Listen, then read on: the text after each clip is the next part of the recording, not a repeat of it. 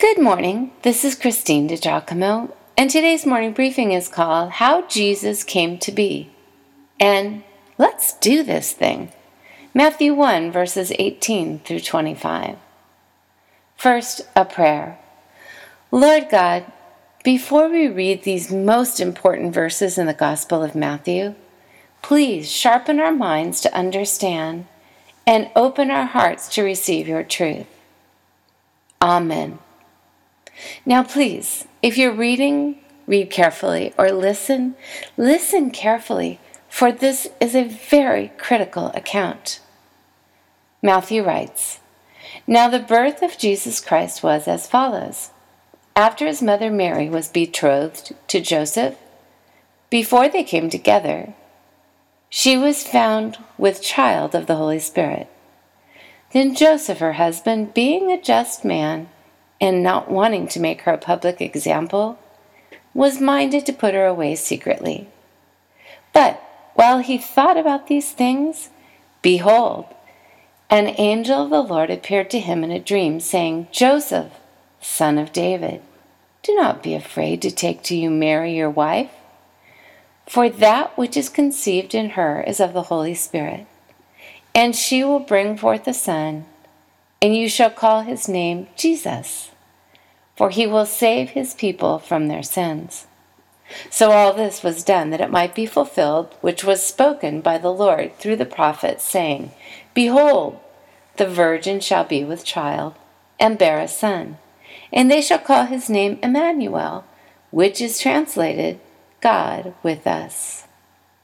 Then Joseph, being aroused from sleep, did as the angel of the Lord commanded him, and took to him his wife, and did not know her till she had brought forth her firstborn son. And he called his name Jesus. Right out of the gate, let's notice something together. Jesus is the only person who ever lived before he was born.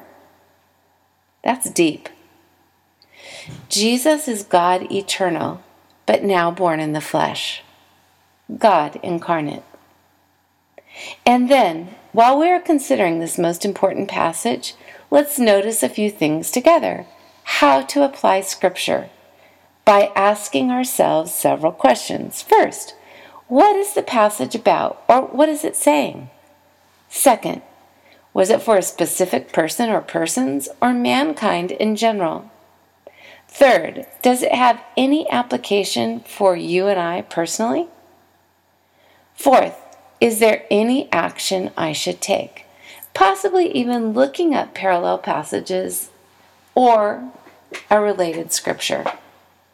These verses are about the precious birth of Jesus Christ and also give us great insight to the man Joseph, noted as a son of David, placing him in the Jewish bloodline. You see, for Jesus to be a son of David in Jewish categories, legally, his father also had to be a son of David.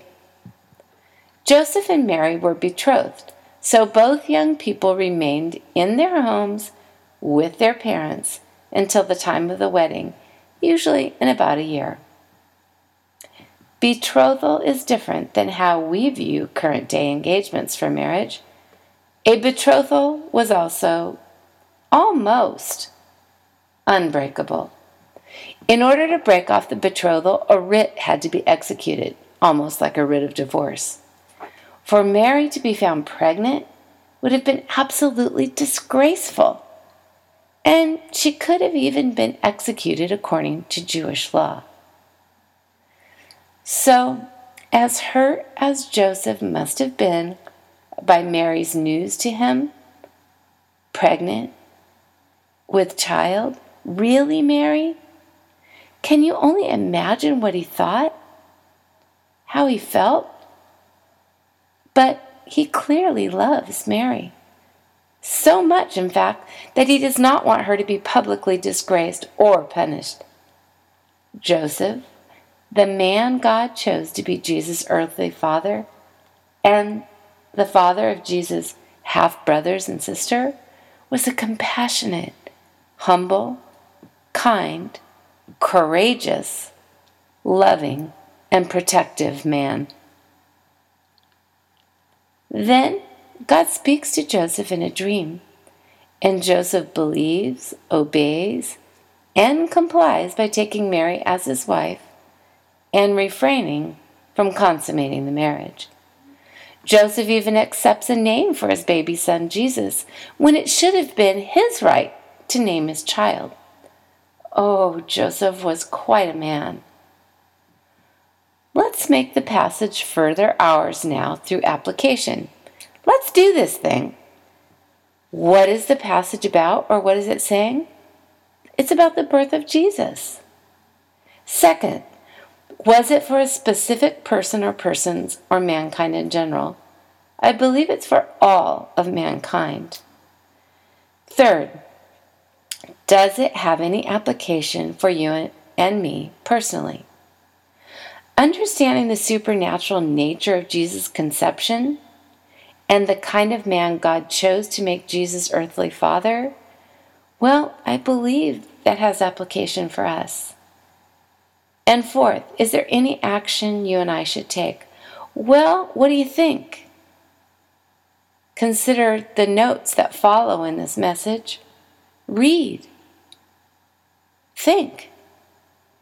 You and I must do our best to get right understanding about Jesus Christ, right from his birth. Because you see, if you mess up who Jesus is, you mess up who God is. If you'd like to read this, consider the references a little more closely, you can go to pastorwoman.com, click on Powerful Bible Teaching, Morning Briefings, and again, the title of this one How Jesus Came to Be.